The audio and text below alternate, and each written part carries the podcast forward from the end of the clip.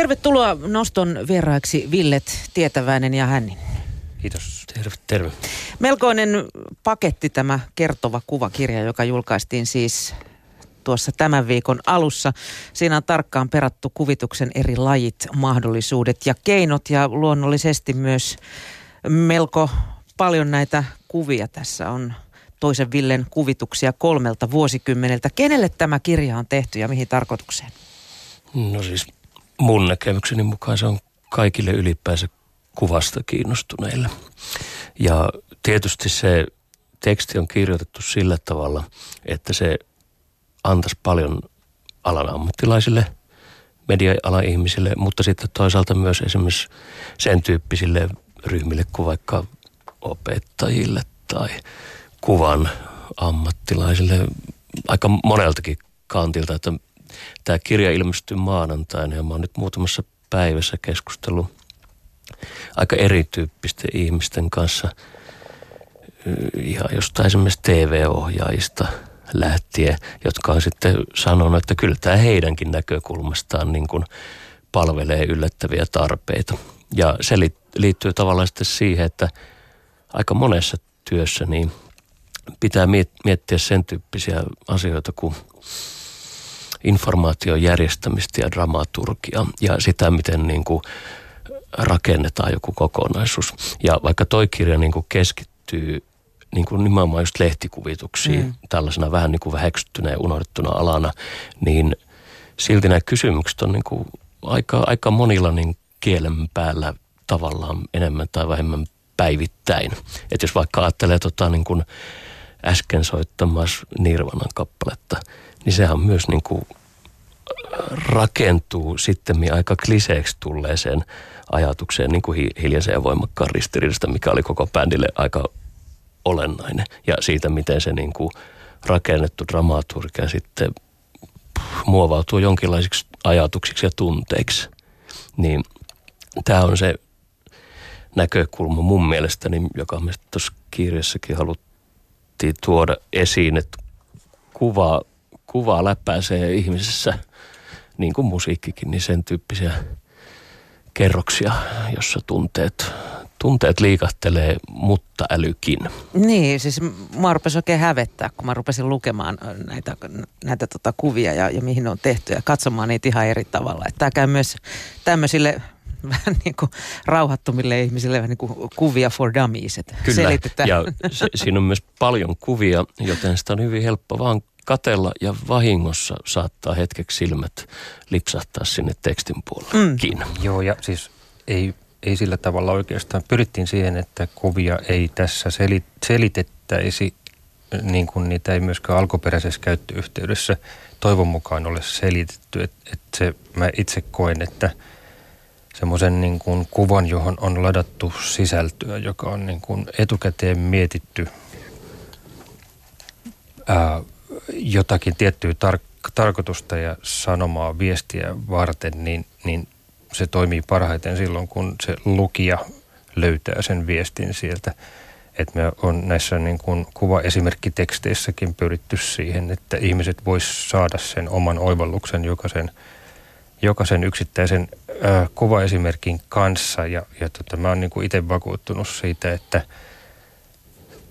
kuva tämmöinen niin ää, viestinnällinen kuva, kuva, joka sisältää jonkun sanoman tai kannanoton, niin se on voimakkaimmillaan juuri silloin, kun se vastaanottaja joutuu niin kuin, pääsee rakentamaan sitä omassa mielessään. Se joutuu purkamaan sen sanoman, minkä kuvittaja on siihen sisällyttänyt ja tuota, se jää mieleen ihan toisella tavalla. Siis sekä se aihe, johon, johon tämä kuva on tehty, mutta se kuva itse, myös se kuva itsessään jää mieleen niin, että tuolla on, se oli vähän pomppeisesti sanottu, että 30 vuoden ajanjaksolla, se kuulostaa hienolta, siis se on äh, faktisesti 21 vuotta, kun mä oon tehnyt lehtikuvituksesta, mutta äh, ihmiset muistaa niitä varhaisimpia kuvia ilman, että niitä on niin kuin medioissa toistettu ennen tätä kirjaa. Sen sijaan niin ottaa minkä tahansa hienonkin valokuvan, niin koska siihen ei sisälly sitä yhteistyötä sen viestin purkajan kanssa, niin, niin se ei välttämättä jää mieleen. Mm. Niin kai, mutta se on myös vähän semmoinen erottumiskysymystä, kun sanomalehti esimerkiksi lukee, niin aukeamat pitkälti koostuu tietyn tyyppisistä tietyllä tavalla rajatuista ja tietyllä tavalla asetelluista valokuvista ja silloin, silloin se niin kuin tekemällä tehty kuvituskuva myös erottuu siitä kokonaisuudesta ja se, se on niin kuin mun arvion mukaan siinä aika, aika niin kuin tärkeä asia. Oh, Toki niin kuin oh. järkeviä ideoita tai hyviä ideoita yhtään väheksymättä. Oh, nä, näin on. Ja sitten niin kuin yksi agenda meillä ja mulla omassa työssä on ollut se, että kaiken journalistisen kuvan pitäisi sisältää paljon ajatusta ja tietoa. Että se on tietysti tuommoisessa niin kuin reaaliaikaa elävässä uutiskuvassa se on vähän vaikeata ympätä siihen kuvaan kaikkea, mitä sitä ei voi etukäteen edes tietää valokuvaaja, että tai, tai joskus edes myöskään taittaja, joka sitä niin kuin otsikointia ja kuvaa, niiden, niille pyrkii luomaan jotakin visuaalista ja ajatuksellista yhteyttä, mutta, mutta tuota, kun puhutaan siitä, että maailma visualisoituu ja journalismi visualisoituu siinä mukana, niin tuota, mä, en, mä en ole niin varma, että onko se mennyt parempaan päin. Et, et siis journalismi, lehdissä ja, ja muissa medioissa käytetään enemmän kuvaa, mutta ei se sisällön määrä ole kasvanut mun nähdäkseni mihinkään. Et, et mä niin kuin haluaisin tosiaan propagoida tällä kirjalla sen puolesta, että, että sekä tilaajat että lukijat alkaisi vaatimaan enemmän sitä sisältöä ja sanomaan niihin kuviin. Niin. Jaksaako ihmiset pysähtyä kuvan äärelle? Jos sä mietit äh, vaikka 20 vuoden sykliä, niin riittääkö ihmisten kiinnostus vielä niin kuin tavallaan purkamaan sitä kuvaa? Mm, tästä on aika kyynisiä näkemyksiä tietysti olemassa, että mm. onko meillä, onko ihmisillä kärsivällisyyttä. Että tavallaan sen niin kuin houkutus semmoiseen kännykän selailuun on niin kuin koko ajan olemassa, mutta se on myös, en halua moraalisoida, mutta se on aika vaarallista kans. Että tavallaan koko ajan pitäisi yrittää siis sekä – lukemisessa että tekemissä jotenkin keskittyä enemmän ja paremmin ja ottaa väkisin aikaa. Jos mä katson vaikka somesta jotain videoa, niin se on noin 20 sekuntia, mutta en mä jaksa katsoa enempää tätä. Mm, se, niin, se onkin ehkä huono niin. video. Tai, ja ei, eipä siinä mitään, passaa sitä katella, mutta mä ylipäänsä jotenkin arvostan sitä, että kuvaan tai teksti on selvästi niin kuin ladattu merkityksiä ja ajatuksia. Se ei välttämättä tarkoita, että siihen olisi käytetty paljon aikaa, mutta, mutta jossain mielestä siihen on niin keskitytty. Ja silloin se voi jäädä paremmin mieleen. Että se ei välttämättä, vaikka mekin on sitä mieltä, että kuvat voi jäädä pitkäksi aikaa mieleen ja tulla niin kuin muistista jostain aika syvältä, niin mm.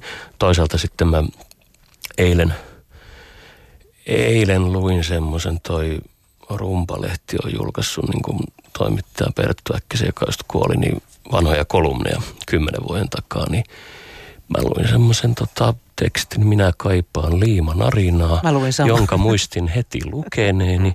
Katsoin oikein lämpimiä muistoja, niin kuin, että jahas, kyllä, kyllä, ymmärrän miksi muistan tämän. Tässä on niin kuin voimakkaita, suht hyvin muotoiltuja ajatuksia. että se, sekin riittää. Mm. Että et, et, et, et, tavallaan voi olla hyvä lehti, jossa ei ole teoriassa yhden yhtä kuvaa. Vähän se voi olla sitten niin kuin tylsä ja vanha-aikaisena piettyä näin, mutta että kyllä se musta olennaisempaa on jotenkin se, että kuvia käytettäisiin hyvin ja yli, ylipäänsä niin kuin Joo, jotenkin, että jaksaisi se, keskittyä. Se ehdottomasti se ei ole määrästä kiinni. Mä nautin siitä, että vaikka sanomalehti näyttää sivistyneeltä, kun se on pelkkää hienoa typografiaa ja sitten siellä täällä joku tämmöinen nosto kuvalla, joka herättää sitten enemmän huomiota kuin semmoisessa niin kuvamerissä, missä me nyt lillutaan. Ja, ja tota, vastauksena kysymykseesi, jota mä koitan vielä muistella, oli, on just se, että mä, mä luulen, että niin kuin ihmiset jaksaa keskittyä, jos niitä häiritään tarpeeksi. Jos, jos joku kuva tai mikä tahansa asia on tarpeeksi kiinnostava ja sitten se ei avaudu ihan niin kuin puolessa sekunnissa, että se niin kuin ihmiset oivaltaa kyllä, että tähän on sisällytetty nyt jotakin ja koittaa purkaa sitä sen otsikon kanssa ja alaotsikon kanssa. Jos ei sittenkään, niin ne ehkä kiinnostuu siitä jutusta itsestään ja sen, sen myö, lukemisen myötä ää, idea saattaa ava, avautua ja se oivallus saattaa tulla. Et, et ihan samalla tavalla kuin minäkin saan raakatekstin luettavaksi ja sitten koitan niin kun löytää sen ytimen siitä tekstistä ja visualisoida sen jollakin, jollakin tavalla, niin, niin tota, lukija tekee sen saman asian lukiessaan tekstiä. Pelkkänä kuvana, niin, niin mun mielestä niin kuin kuvilla itsessään ei ole mitään arvoa. Nehän on vain niin kuin tämmöistä sivun täyttömateriaalia ja tapettia. Ja valitettavan usein tuntuu siltä, että varsinkin että kun turvaudutaan johonkin tämmöisiin geneerisiin kuvapankkikuviin, niin, niin otetaan niin kuin tyyliin ensimmäinen yhteinen pieni nimittäjä, mikä, mikä sillä kuvalla on ja sillä tekstillä ja laitetaan ne yhteen ja toivotaan parasta, mutta se ei niin kuin anna mitään sille lukijalle. Mm, osataanko lehtitaloissa tai mediataloissa arvostaa ö, kuvitusta vai onko se niin pakollinen paha? Ja ah, tota, faktisestihan nyt on viime vuosina kuvitusten määrä, varsinkin tuommoisten niin kuin vähän työlämpien duunien määrä on vähentynyt. Ää, toimittajien määrä on vähentynyt, resurssit on vähentynyt. Ää, kyllä meillä vielä on paljon, paljon lehtiä, paljon muitakin medioita, joissa ver, ver, verkkojulkaisuja, joissa ymmärretään kuvan merkitys, mutta tuota, joskus tuntuu siltä, että siellä niin kuin mediatalojen ylimmissä kerroksissa, jossa lasketaan tämmöistä niin kuin aika tyyristä, paljon aikaa vievää työtä enemmänkin semmoisena niin kuin sinne miinuspuolelle, eikä, eikä ymmärretä, että mikä sen arvo on tuommoisessa laatujournalismissa, että, että on jotakin aivan ainutkertaista, mitä mikään muu lehti tai media ei ole tehnyt ja, ja tota, että miten se ainutkertaisuuden ja laadun, miten se välittyy myös sinne lukijalle. Että mä, mä en niin kuin missään nimessä kuuluisi siihen koulukuntaan, joka, joka ajattelee, että, että jos, jos lukijat vähenee tai tilaukset vähenee, niin vähennetäänpä laatua. Mm. Milloin sitten käytetään tai kannattaa käyttää kuvituskuvaa ja, ja milloin valokuvaa? Miten, miten se niin kuin lasketaan? No yksi, tai y, y, y, yksi, yksi lähtökohta on ilman muuta just tuohon niin kuin julkaisun suunnittelu ja lukemisen dramaturgiaan liittyvä, että sitä on mun mielestä hyvä käyttää säästeliästi, mutta jotenkin linjakkaasti ja jonkun tyylin kautta valikoidusti just sillä tavalla, että se nostaa vaikka esiin jotain niin kuin selkeästi toimituksen laatujutuiksi katsomia tai – sitten toisaalta on olemassa monia sen tyyppisiä juttuja, johon kuvitus sopii paremmin tai valokuvaa ei oikein niin kuin voida käyttää. Siis jostain niin kuin vaikka häveliäisyys- tai anonymiteettisyistä tai ja aihe on jotenkin esimerkiksi arkaluotoinen. Tai sitten historialliset jutut. Tai historialliset niin. jutut niin kuin jossain määrin, niin, niin tota, tämän tyyppiset asia yhteydet mun mielestä Joo, vaikuttaa tähän. Asiayhteyksiä voisi olla niin kuin, niitähän on ihan rajattomasti ja aika paljon käsitelty tässä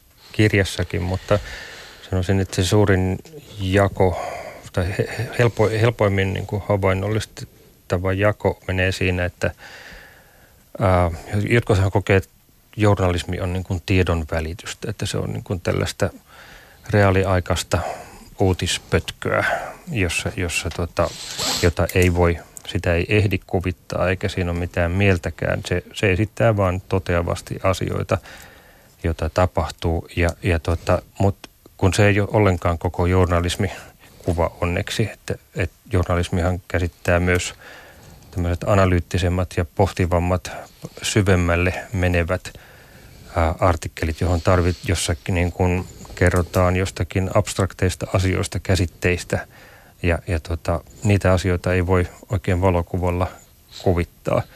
Et, et jotenkin niin kun, kun mennään sinne ideoiden maailmaan siinä tekstissä, niin silloin tarvitaan kuvitusta. Mm. Jos otetaan vaikka ihan, ihan yksinkertainen esimerkki, että puhutaan vaikka jostain sotakonfliktista, konfliktista. jos siitä tehdään uutinen, niin se varmaan tulee uutiskuvaa. Mutta sitten jos lähdetään perkaamaan niitä syitä ja, ja näitä, niin silloin ehkä mm. sitten kuvitus. Mm. Jos tämmöinen esimerkki. Nimen, nimenomaan näin. Ja, ja tota, kyllä sitten tietysti on me, tässä kirjassakin on semmoisia niin yksittäisiä... Uh, kategorioita ikään kuin, koska vaikka puhutaan niin kuin erilaisista lehtikuvituksen lai, laista, ää, lajeista, niin, niin tuota, esimerkiksi tällainen reportaasimainen kuvitus on ollut aikanaan itse asiassa ihan niin kuin kovassakin käytössä ja, ja sillä on paljon etuja verrattuna siihen, että valokuvaaja menee paikan päälle muuttamaan ikään kuin kamerallaan sitä todellisuutta tai ei kaikki edes pääse valokuvalla. Ja, ja tota, mä itse niin kuin joskus vielä sanotaan muutama vuosi sitten on, on päässyt tekemään sellaisia niin kuin vähän reportaasin omasia ää, jostakin tapahtumista tai tapahtumasarjoista, joita ei, josta ei ole kuvamateriaalia. Eli mennään nimenomaan sinne historiaan tai lähihistoriaan – mutta siinä pystyy niin kuin yhdistämään sitä tietoa siitä asiasta ja myös sitten sitä käsitteellisempää puolta ja, ja, ja sitä tunnelmaa ja, ja niin kuin yhtenäistää semmoisia isoja kokonaisuuksia ihan toisella tavalla kuin valokuvalla. Mm. Täällä on valtavasti erilaisia kuvitustyylejä. Millä tavalla kuvittaja tyyli valitsee? Onko se tiimityötä tekstintekijän kanssa esimerkiksi, jos puhutaan oh, lehden tekemisestä? No ei, kyllä lehden tekemisessä se on, se on ehkä joskus valitettavankin erillistä työtä. Et kuvittajihan ei, äh, lehti, mediataloissa ei ole omia tekijöitä tai, tai sanotaan semmoisia niin kuin ihan siihen erikoistuneita ammattilaisia – että se tilaus tulee sieltä ihan tekstuaalisesti ja mä hyväksytän mun saamani idean myös heille tekstuaalisesti ennen kuin mä alan tekemään. Ja tota, mulla se järjestys on aina niin kuin ensin idea, sitten tyyli, sitten tekniikka. Eli sen tyylin pitää tukea sitä ideaa parhaalla tavalla ja sen tekniikan pitää tukea sitä tyyliä parhaalla tavalla – se on niin kuin se järjestys. Muuten mennään niin kuin hanuri edellä puuhun, jos lähdetään tyyliä tilaamaan. Sekin on toisaalta aika yleistä. Että sitten kun niin kuin aikauslehtiä suunnitellaan ja näin, niin tyylin perusteella saatetaan valita kuvittaja. Usein tietysti niinkin, että on joku vakio, vakiodiili, vakiokuvittaja, joka sitten niin kuin sen palstan joka tapauksessa tai juttutyypi aina kuvittaa on, on näin ja, ja, ja monesti kyllä se semmoinen se tekijä ja hänen, hänen tapansa tehdä on, on valittu juuri sillä perusteella, että se sopii siihen vakiopalstaan mm. hyvin tai että on, on niin, kuin niin moniulotteinen siinä yhden tyylin sisällä. Mutta tota, mä, mä oon itse ajatellut silleen, että niin kuin näin, näin pienessä maassa ja kielialueella, kun pääosin tekee juttujaan ja varsinkin näitä kuvitushommia, niin – en haluaisi kirjaimellisesti maalata itseäni nurkkaan millään tietyllä tyylillä, vaan, vaan lähteä siitä, että, että mä oikeastaan niin kuin nautin eniten siitä kuvan ideoinnista.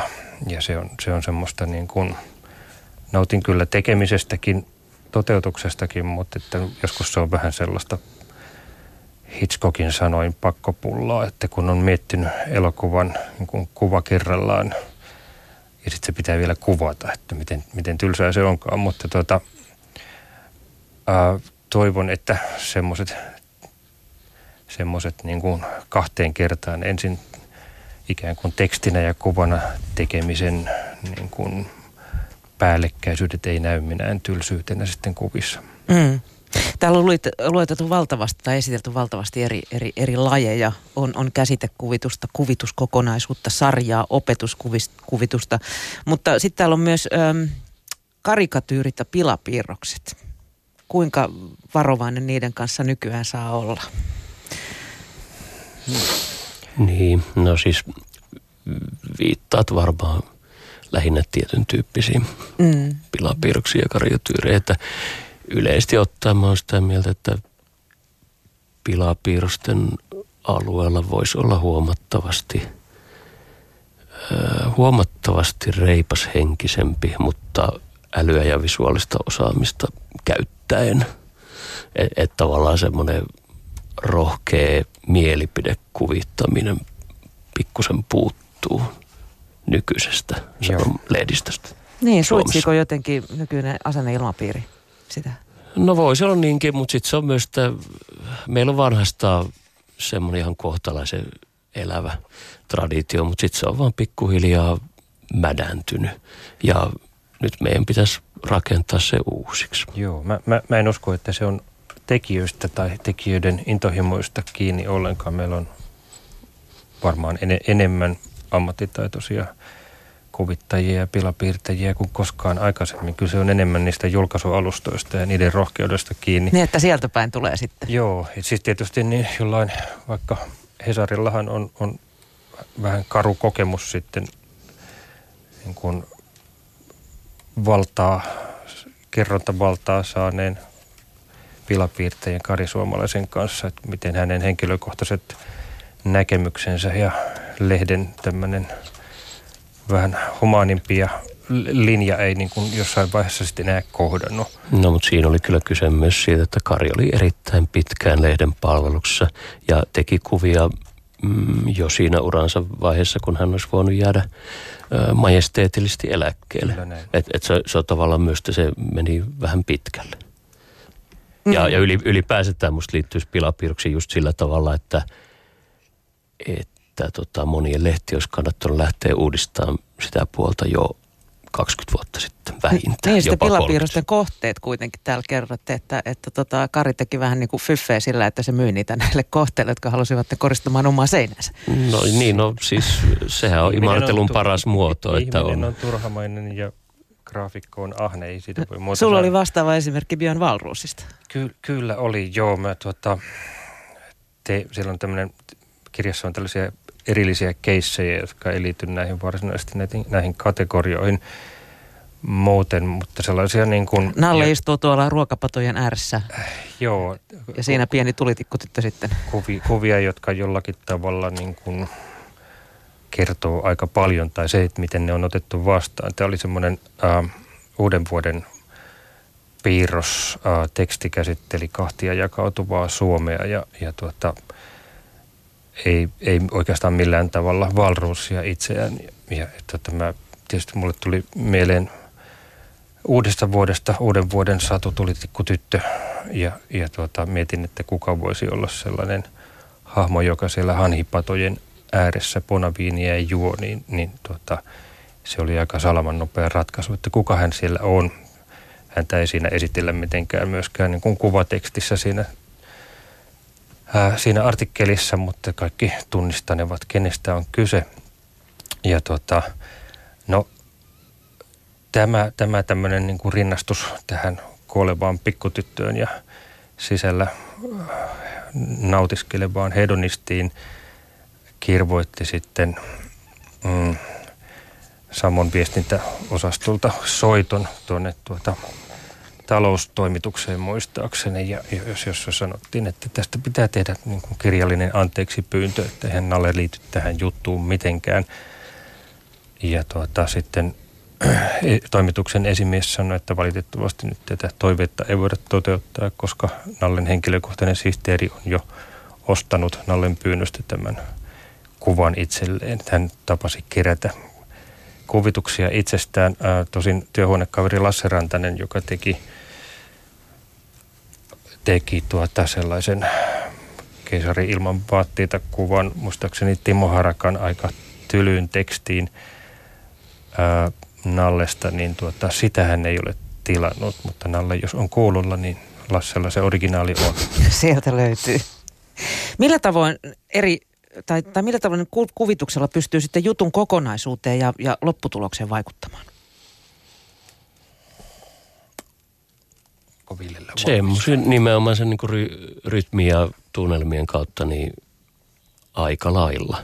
Mm. Et, et Tuossa niin meidän kirjassa on aika paljon esimerkkejä tavallaan just sen tyyppistä pidemmistä jutuista, jossa sitten isommalla kuvien sarjalla esimerkiksi pystytään ohjaamaan sitä jutun lukemista. Ehkä auttaa siinäkin, että se tulee luetuksi loppuun asti ja mm, se on semmoista niin kuin kuva ja tekstin ja taiton mm, keskustelua silloin. Joo, sen pitää mm. olla hyvin tiivistä yhteistyötä silloin, että, että niin kuin jos vaikka kolmen kuvan tämmöinen mi- minisarja esitetään, jossa niin kuin on jonkinlainen sarjallinen tapahtuma tai jotakin niin kuin kolminäytöksisyyttä, niin, niin missä vaiheessa juttua ne kuvat luetaan. Siinä on, siinä on semmoinen haaste, että kuva on, kuvituskuva on, on ihan tutkittu asia, että se on ensimmäinen asia, jonka aukeamalta ihminen huomaa, jos siellä on valokuvia ja kuvitusta ja tekstiä. Että et sen silmän ohjaaminen niin kuin oikeassa järjestyksessä tuommoisissa pitemmissä jutuissa ei ole mitään helppoa. Täytyykö kuvittajan sitten olla samanmielinen kirjoittajan tai julkaisun linjan kanssa vai, vai syntyykö ristiriita, jos, jos näin ei ole? Voiko sen ottaa vapauksia? No aika hyvin on saanut ottaa vapauksia. Tosin ani harvoin toimittajat, joiden, joiden juttuihin olen tehnyt kuvia ja joilla olen myös hyväksyttänyt näitä ideoita, niin ani harvoin he on vastustanut. Ja, ja mulla on, mun kohdalle on onneksi ei ole koskaan sattunut sellaista toimittajaa, jonka kanssa mä olisin niin kuin täydellisen sukset ristissä. Jos sattuisi, niin varmaan kieltäytyisin tekemästä tai, tai voi olla, että ei, ei mun kaltaiselta tekijältä siihen edes kysyttäisi mitään. Ää, toimituksessa sitten vähän niin kuin ylemmällä tasolla saattaa tulla jotakin muutostoiveita ää, ja varsinkin siellä, sillä tasolla, jossa ei enää niin kuin lueta sitä varsinaista juttua, että, että se käsitellään niin kuin ikään kuin vaan sitä, että miltä se kuva vaikuttaa. Ää, mutta semmoista niin kuin varsinaista sensuuria, ennakkosensuuria on kyllä todella harvoin ja se on melkeinpä sanoisin liian kova, kova sana noihin ympyröihin. Kyllä, kyllä toimittajat on hirmu hyvin ollut mukana tässä kuvan, kuvan ja tekstin yhteispelissä ihan semmoinen niin kuin käytännön asia on, on kyllä tietysti se, että, että otsikointi ja se kuva, niin niiden pitäisi toimia yhdessä, mutta ne ei saisi kertoa samaa asiaa. Se, se on niin kuin lannistava efekti, jos, jos tota, koetaan, että nyt kuvittaja on keksinyt kuvan otsikosta tai päinvastoin, varsinkin jos se kuva niin kuin jo, jo, ikään kuin visualisoi jonkun kielikuvan, johon se idea perustuu – mutta yhtä lailla huono juttu on tietysti se, että jos se otsikko, otsikointi, joka tapahtuu sitten yle, yleensä siellä niin kuin, mm, jossain tuota, ikään kuin irti siitä toimittajasta, ainakin isommissa taloissa, niin jos, jos ei se otsikoi, otsikoija ole saanut ymmärtänyt sitä kuvaa, eikä, eikä niin kuin saa sitä otsikkoa tai alaotsikkoa liitettyä siihen kuvaan mitenkään, niin se voi jäädä kyllä todella hämäräksi kokonaisuudeksi. Että et semmoista niin kuin otsikon ja kuvan yhteispeliä, sitä pitäisi kyllä niin kuin jaksaa muistaa kehittää aina. Mm. Onko kuvakielessä sitä samaa vaaraa kuin puhutussa ja kirjoitetussa, että jämähtää kaavamaisuuksiin? Oletko saanut itse kiinni manerista? O, olen saanut, vaikka siis koitan aina lähestyä niin kuin työ kerrallaan, niin tosiaan niin kuin, ö, ihan puhtaalta pöydältä juuri näiden niin kuin tämmöisten visuaalisten maneerien suhteen. Ajatuksellisia maneereita on varmaan paljon enemmän, niistä, niistä on aivan mahdoton päästä eroon. Se tietty tapa, mekanismi, mikä käynnistyy, kun jotakin, jotakin pitää siirtää kuvan kielelle, niin kyllä siinä on paljon yhteneväisyyksiä.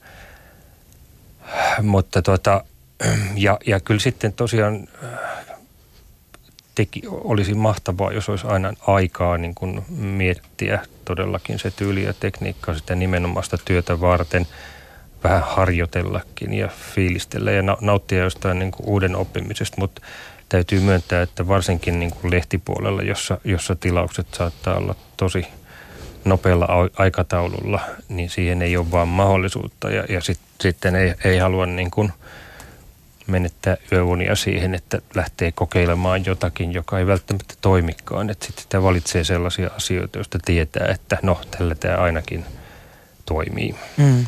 Kuinka paljon meillä Suomessa muuten on, on tota niin, ammattitaitoisia kuvittajia? Ja onko heidän niin kuin, tyylinsä tunnistettava? Val, valtava määrähän noita on. Ainakin. Iso määrä. Tyyli on useimmiten tunnistettava. Ihminen, ihmisen viivaa vähän niin kuin käsiala, että kyllä se, kyllä se tavalla tai toisella erottuu. I, i, niin kuin kuvittaessa tehdään kauheasti sellaisia valintoja, jotka sitten muuttuu rutiinien myötä tavallaan automatisoituu ja silloin syntyy sit sitä tyyliäkin. Tyyli ja maneerin välinen ero on tosi hiuksen hieno, että ää, me, jotka tykätään jonkun tyylistä kauhean paljon, niin ei varmasti tykätä sit siitä, kun joku toinen, joka ei tykkää, niin kutsuu niitä maneereiksi. Mm. Ja niin kun, ää, kun joku nuori taiteilija tulee kentälle, niin kaikki on vähän aikaa piru innoissaan sen takia, että me ei ole vielä alettu pitämään niitä tyylillisiä keinoja niin kuin ammattitaidottomuutena tai maneereina. Mutta jossain vaiheessa tämä mielipide aina muuttuu. Ja pätee kyllä muihinkin kuin kuvittajiin. Mikä työ tai pystyksä Ville tee sanomaan, mikä on tähän mennessä ollut sulle se merkittävin tai, tai rakkain? Semmoinen, mikä on erityisesti jäänyt mieleen. Tarkoitatko tilaustöistä vai ylipäätänsä mitä on tehnyt? Ähm, tuota, tilaustöistä. Yksi semmoinen merkittävä monella tavalla on ollut se, joka tota, mä olin äh, tuossa 97, olin vielä, kuvittelin, että musta tulee arkkitehti ja opintorahoja tienasin kuvittamalla lehtiin. Ja, ja tuota, nykyinen työhuonekaverini, joka tuossa mainittikin, Lasse Rantanen, oli nähnyt mun kuvituksia Imagen semmoiseen niin kuin mainostoimistojen tulevaisuusreppariin ja, ja hän oli pitkään etsinyt tämmöiseen vuosituhatliitteeseen kuvittajaa. Ää, se oli niin kuin, hän oli kuukausiliitteen AD silloin ja, ja, tota, ja tilasi mut sinne tuota keskustelemaan sellaisesta seitsemän kuukauden kuvitustyöstä, johon, johon tulisi monta, monta sataa kuvaa ja – paljon vapauksia ja se oli semmoiselle niin kuin märkäkorvalle kyllä todellakin vuosituhannen tilaisuus, mitä ei varmasti enää tule, mutta se oli semmoinen, se myös niin kuin ratkaisi ras, ratkas mun semmoisen ajopuu teoriaongelman, että mi, mihin tässä niin kuin ajelehtii, koska tämä graafinen puoli kiinnosti kovasti. Mä silloin vielä ollut graafinen suunnittelija ja, ja, ja tota, mutta olin tosiaan tehnyt muutamiin lehtiin kuvia ja tota, se oli mahtava juttu. Siitä on täällä ihan oma keissinsä siitä, siitä kokonaisuudesta, että millaista se oli niin kuin tehdä referenssikuvien ja osittain tietojenkin puutteessa tuhannen vuoden historiasta sellaisia kuvia, jotka, joita koulutkin tilas, jotka ikään kuin on nyt osa, osa kollektiivista muistia. Ja, ja tota, vaikkei niitä kuvia, kuvien sisältöjä täysin uskoiskaan, niin, niin ne ei voi olla niin kuin vaikuttamatta ihmiseen, joka ne on kerran nähnyt. Kiitos Ville Tietäväinen ja Ville Hänninen, kun pääsitte nostovieraaksi. Kiitos.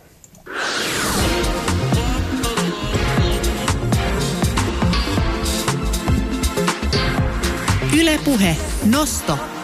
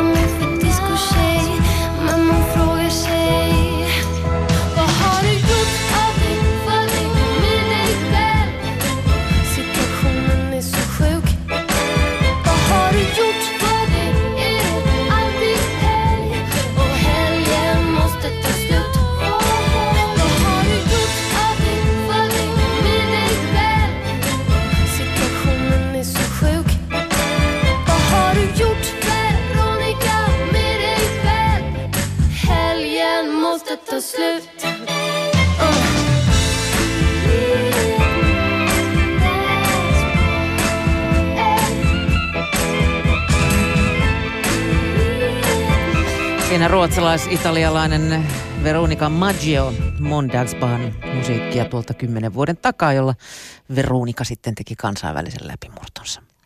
Tulevana viikonloppuna Helsingissä järjestetään siis järjestyksessä viides Tubekon ja paikkaan vaihtunut Hartwall Areenasta Helsingin messukeskukseen. Tubekonin lisenssejä myyvä Tubekon Oy puolestaan pyrkii laajentumaan jatkuvasti uusiin maihin ja eilen se julkisti tehneensä sopimuksen ranskalaisen mediayhtiö Le Depechen kanssa Tubekon tapahtuman järjestämisestä ja tavoitteena on järjestää tapahtumia kymmenellä eri markkina-alueella ensi vuoden loppuun mennessä. Vuodesta 2014 lähtien Tubekon tapahtumia on järjestetty yhteensä 23 kertaa neljässä eri maassa ja eilen Tubekon Oy sitten ilmoitti tehneensä sopimuksen myös Ranskaan. Tubekon on toimitusjohtaja Jaakko Kievari, miksi juuri Ranskaan? No Ranska on iso markkina ja kun me yritetään saada Tubekonia laajalle yleisölle esille Euroopassa, niin, niin Ranskan kokoinen markkina on tietysti äärettömän mielenkiintoinen. Samalla tavalla kuten esimerkiksi vaikka Saksa. Millaiset tavoitteet Ranskassa sitten on? No meillä on ensi vuoden syyskuussa ensimmäinen tapahtuma, se on Toulousessa ja, ja tota, me yritetään löytää sinne Tubekonin alku. Eli ensimmäisenä vuonna me toivotaan, että tapahtuma onnistuu, saa hyvän vastaanoton ja me saadaan niin tubettajista, instaista, muista sisällöntekijöistä, niin aikaan sellainen yhteisö, joka, joka kokee tämän tapahtuman omaksi. Se on kaikista tärkein. Toki tietysti myös se, että, että yleisö ottaisi sen omakseen. Millainen tunnettuus Tubekonilla Euroopassa tällä hetkellä on? Se vaihtelee kovasti. Eli Pohjoismaissa meidät tunnetaan kohtuullisen hyvin. Ja sitten mitä kauemmas etelään mennään, niin, niin ehkä sen, sen huonommin tai, tai sen vaihtelevammin. Että, että osa tekijöistä tietää meidät on kuullut paljonkin ja, ja sitten osa taas ei. Mutta noin niin kuin ammattipiireissä, toimialalla, tapahtumatoimialalla, niin meidät tunnetaan kohtuullisen hyvin Eli, eli kun mennään kertomaan, että haluttaisiin tulla tähän maahan, niin, niin usein kyllä, kyllä vastaanottaja löytyy. Millaisilla myyntiargumenteilla te lähdette tubekonoita kansainvälisille markkinoille myymään? No varmaan tärkein on, on nimenomaan tämä yhteisöllisyys. Eli, eli aika usein tämän toimialan tapahtumat on jonkun yksittäisen paikallisen alan toimijan järjestämiä, jolloin se johtaa helposti sellaiseen kilpailutilanteeseen, että sitten muut, heidän kilpailijansa eivät halua olla mukana sen, sen takana. Ja kun me tullaan ulkopuolisena, niin, niin se on tämmöinen neutraalius on yksi iso, iso argumentti. Toinen on tietysti se, että se on tehty. Se meillä on näyttää, että millaista se on ollut, mitä on tapahtunut, oppeja, formaatti, jossa kerrotaan, miten se saadaan pystyyn, säästää aikaa, säästää rahaa. Ja, ja sitten kyllä ehkä tärkeimpänä on sitten kuitenkin se, että, että sisällön tekijöiden ää, yhteisön luominen synnyttää semmoista yhteenkuuluvuuden tunnetta, millä sitten, millä sitten saadaan aikaan myös jotain pysyvää, pystytään yhdessä tekemään vaikka jotain hyvääkin. Kuinka helppo tämmöistä konseptia on sitten ikään kuin monistaa erilaisille alueille? Ää, No se jakautuu sekä hel- helpohkoihin että, että vaikeisiin asioihin. Teknisessä mielessä ää, tapahtuman järjestäjän näkökulmasta niin kohtuullisen helppoa ää, tai selkeätä. Siellä on asioita, jotka tehdään aina teknisesti samalla tavalla, mutta sitten paikallinen kulttuuri on aina hyvin erilainen. Ja esimerkiksi se, että mitä yhteisöllisyys tarkoittaa missäkin kulttuurissa, missäkin maassa, niin vaihtelee hyvin, hyvin paljon se yläkattoteema, että tehdään yhdessä semmoinen, joka ter- toivottaa kaikki tervetulleeksi, kyllä menee läpi. Mutta sitten mitä se käytännössä tarkoittaa, vaihtelee Espanjassa hyvin paljon siitä, mitä se on esimerkiksi Ruotsissa. No millä tavalla? Espanjalaiset otti sen hirveän paljon isommalla sydämellä. Ja, ja toisaalta sitten siellä taas osa koki olevansa tällaisen yhteisöllisen tekemisen ulkopuolella. Eli, eli siihen suhtauduttiin paljon voimakkaammin, kun taas, kun taas sen Pohjoismaissa siihen suhtaudutaan pragmaattisemmin. Yhdessä tekeminen on tuttu asia, sitä ei tarvitse erikseen selittää. Siihen liittyy vähemmän tämmöisiä konnotaatioita, tai joo, ja, ja, ja tota, kun taas latinalaisessa Euroopassa se on hyvinkin voimakas teema ja, ja saatetaan tulkita monella eri tavalla. Ja sitten taas keskisessä Euroopassa, niin, niin se, siihen suhtaudutaan ensiksi vähän epäilevästi, mutta sitten kun, kun se lähtee käyntiin, niin se tuntuu olevan hyvinkin, hyvinkin lämpimästi vastaanotettu asia. Te myytte siis Tubekonin lisenssiä. Millaiset liikkumavapaudet sitten järjestäjillä on? Ähm, no ne on kohtuullisen tiukat. Eli, eli, eli kyllä tämä formaatti on aika selkeä, että näin, näin se tapahtuma pitää järjestää. Tietysti isoimmat asiat, mistä me ei koskaan tingitä, on turvallisuus ja se, että noudatetaan, noudatetaan lakeja ja, ja, ja hyviä toimintatapoja, mutta sitten, sitten myös tämä, että, että kaikki on toivotettu mukaan, on meille tärkeää. Ja sen suhteen me, me ei anneta juurikaan vapauksia. Sitten taas kaupalliset yhteistyökumppanuudet, markkinointi, tapahtuman eksakti sisältö on paljon enemmän vapaa, vapaasti tehtävissä paikallisesti. Ja itse asiassa meidän formaattiinhan kuuluu se, että tapahtuman sisällön tekee meidän toimintatavan mukaisesti, mutta sitten lopullisesti jokainen sisältöpäätös on paikallinen. Niin, että siellä saa näkyä se paikallinen kulttuurikin sitten saa ja pitää näkyä. Eli, eli sisällön tekemisessä paikalliset sisällön tekijät on, on ne, jotka päättää loppukädessä, että, että mitä siellä on. Ihan samalla tavalla kuin Suomessakin, niin, niin, niin sitten, sitten vaikka Tulusissa niin paikalliset, paikalliset tubettajat päättävät, että mitä siellä tapahtumassa loppupeleissä on ja, ja mitä yleisölle tarjotaan. Nyt kun Tubekon levittäytyy uusiin maihin, niin, niin onko tapahtuma tarkoitus sisällöllisesti sitten isojen suuntaviivojen puitteissa kehittää jonkin tiettyyn suuntaan vielä? Ää, kyllä tapahtuma kehittyy ja se täytyykin kehittyä koko ajan. Eli kun mulla on viisi vuotta sitten aloitettu, niin tämä toiminta lähti Suomesta, jossa, jossa tubettaminen ei ollut ammattimaista, vaan se ammattimaisuus alkoi tulla samoihin aikoihin ja osittain jopa meidän tapahtuman yhteydessäkin. Ja, ja nyt kun me myydään markkinoille, jossa tämä on ollut toimiala, joka on ollut pyörinyt 5-6 vuotta, kaikki tekijät on hyvinkin ammattimaisia, niin kyllä sen sisällön täytyy, täytyy sitten näkyä tai tämän muutoksen täytyy näkyä sisällössä. Mitä se on näkynyt tähän mennessä, jos mietit Eko- ja Tubekoneja verrattuna siihen, mitä se nyt on? No, konkreettinen esimerkki on se, että me yritetään joka vuosi tuoda enemmän sellaista sisältöä sinne, joka palvelee, palvelee näitä nyt ammattimaistuneita tubettajia. On se sitten networkingia, on se sitten brändien tuomista lähemmäksi, on se sitten myös e- esimerkiksi sitä, että ekoina vuosina riitti, että mentiin paikalle, tavattiin faneja, otettiin yhteiskuvia. Tänä päivänä sen niiden konseptin, jossa, jolla kohdataan faneja, niin täytyy olla paljon kehittyneempiä. Meillä on siellä oikeita artisteja, jotka, jotka haluaa kehittää omaa artistiutta. Meillä on sisällöntekijöitä, jotka haluaa kehittää sisältöä johonkin tiettyyn suuntaan. Niin siellä ei voi vaan tarjota sitä, että no, tässä on tyhjä tila ja tavatkaa faneja, vaan, vaan sen täytyy olla niin kuin, sen koko konseptin täytyy ruokkia luovaa ajattelua, joka vie sitten meidän, meidän sisällöntekijöitä eteenpäin. Niin jossain vaiheessa tapahtumaa kritisoitiin siitä, että siellä on liikaa isoja tähtiä ja tavalliset tubettajat ei pääse esiin. Onko tämä muuttunut jollain tavalla? No kun me halutaan tuoda kaikki paikalle. Me halutaan tuoda aloittelevat tubettajat, matkansa ehkä keskivaiheessa olevat ja isot, isot paikalle, niin totta kai se kysymys on aina balansoinnista, että miten saadaan kaikille jotain. Ja mä uskon, että se tapa siihen – on, on nimenomaan se, että luodaan erilaisia tapoja olla läsnä. Mikä sopii yhdelle, ei välttämättä sovi toiselle. Joku haluaa olla päälavalla, joku toinen taas haluaa tehdä jotain hyvinkin pienimuotoista ja ottaa hyvin intiimin kontaktin siihen omaan yleisönsä. Eli, eli tämä on, tämän monipuolistamisen tekeminen on tietysti se meidän isoin, isoin haaste ja, ja toisaalta koko tekemisen suola. Tähän mennessä Tubekon ei ole vielä voitolliseksi päässyt milläs aikataululla, jos tässä kansainvälistymistä katsotaan, niin odotetaan, että sinne viivan päälle jää jotain?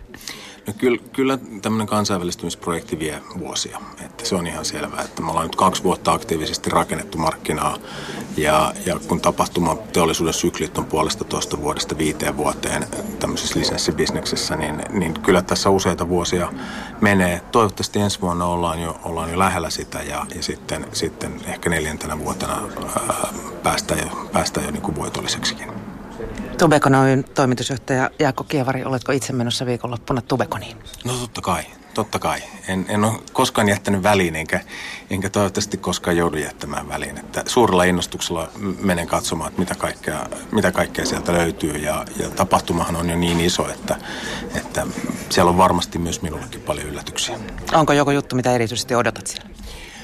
Kyllä mä, mä odotan sitä, että kun ollaan siirrytty uuteen paikkaan Suomessa, Helsingissä, niin miltä näyttää messukeskuksessa. Nyt meillä on ollut paljon uusia mahdollisuuksia, kun tilan, tilan, tilan asettamat rajoitukset on, on muuttuneet, niin, niin todella paljon kiinnostaa nähdä, että miltä siellä näyttää.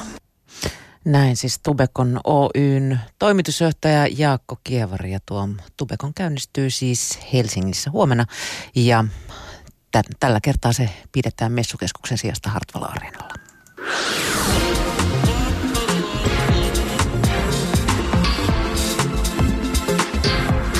Ylepuhe Nosto.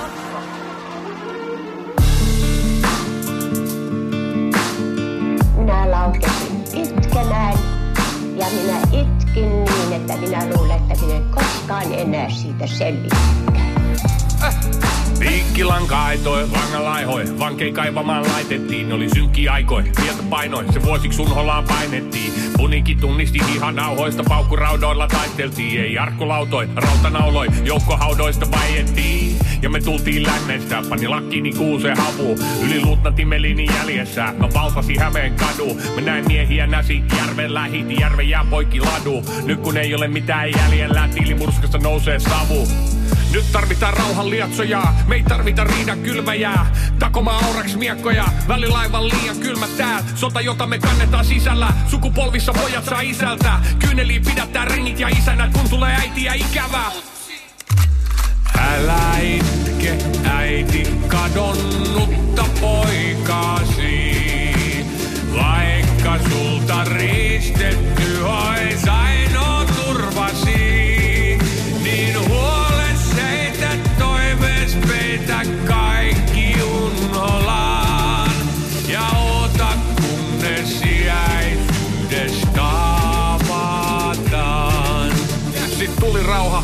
kauan niitä vietiin saunojen taa. Oli vanha kaunat, punanauhat, tää joukko hautojen maa. Tuli turpasaunat, rosvolaumat, reikä-rautojen kaa. Valkoinen terrori, punainen terrori, vaakalaudalla maa. Mä sain työväen talolta torrakan, mä sain hihanauhan, se oli märkä. Mä näin Kalevan kankaalla kolkata, meni liian kauan, oli nälkä. Oli sortovalta, oli sortaja, sato luoti sateessa räntä. Sori nahtella kuumat poltavat, ja mun puusi hakkas ku mäntä. Minkälainen laulu lauletaan? Mitä näkyy kun silmät aukastaa? Miltä tuntuu kun aseet laukeaa? Ja miltä lakoo kun viljaa?